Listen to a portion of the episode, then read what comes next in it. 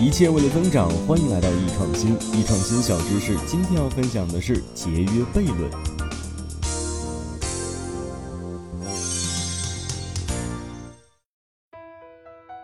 最近啊，六幺八活动火爆，不知道你剁手了没有呢？有同事啊，在吃饭的时候吐槽自家的败家娘们儿六幺八又买了什么什么，接下来几个月都要吃土，只是怎么看都有一股抑制不住的宠溺表情。据说啊，女人最爱的就是买买买，不少人呢也尝过了买买买的苦果。国人向来崇尚节俭，那么买买买是不对的吗？应该阻止吗？大多数人的思想觉得，那肯定是啊，地主家也没有余粮啊，哪儿有那么多钱造啊？哎。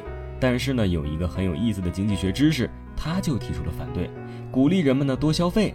如果将来啊，男朋友或者老公不让你买买买，你就可以跟他好好唠唠。这个呢，就是我们今天要讲的节约悖论。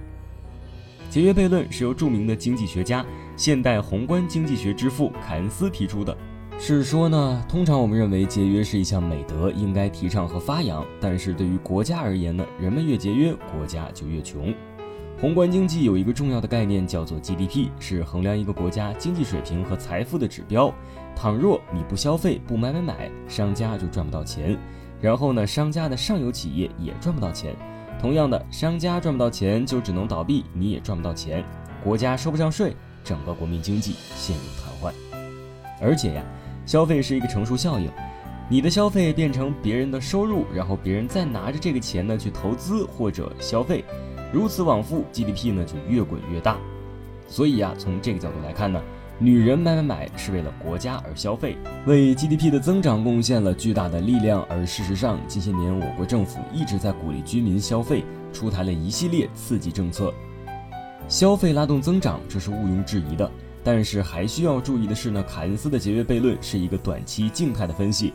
比如，居民把节约下来的钱存在银行，银行通过贷款给企业，企业拿去扩大生产、增加就业，一样可以拉动 GDP。同时呢，单纯的鼓励消费并没有多少用处，要开发新的好的产品，用产能升级取代消费升级。要想生产好的产品，就需要投资，就必须有大量的储蓄。从这个角度来讲呢，节约不但不会变穷，还会让 GDP 增长。好了。今天我们就分享到这里，下期见。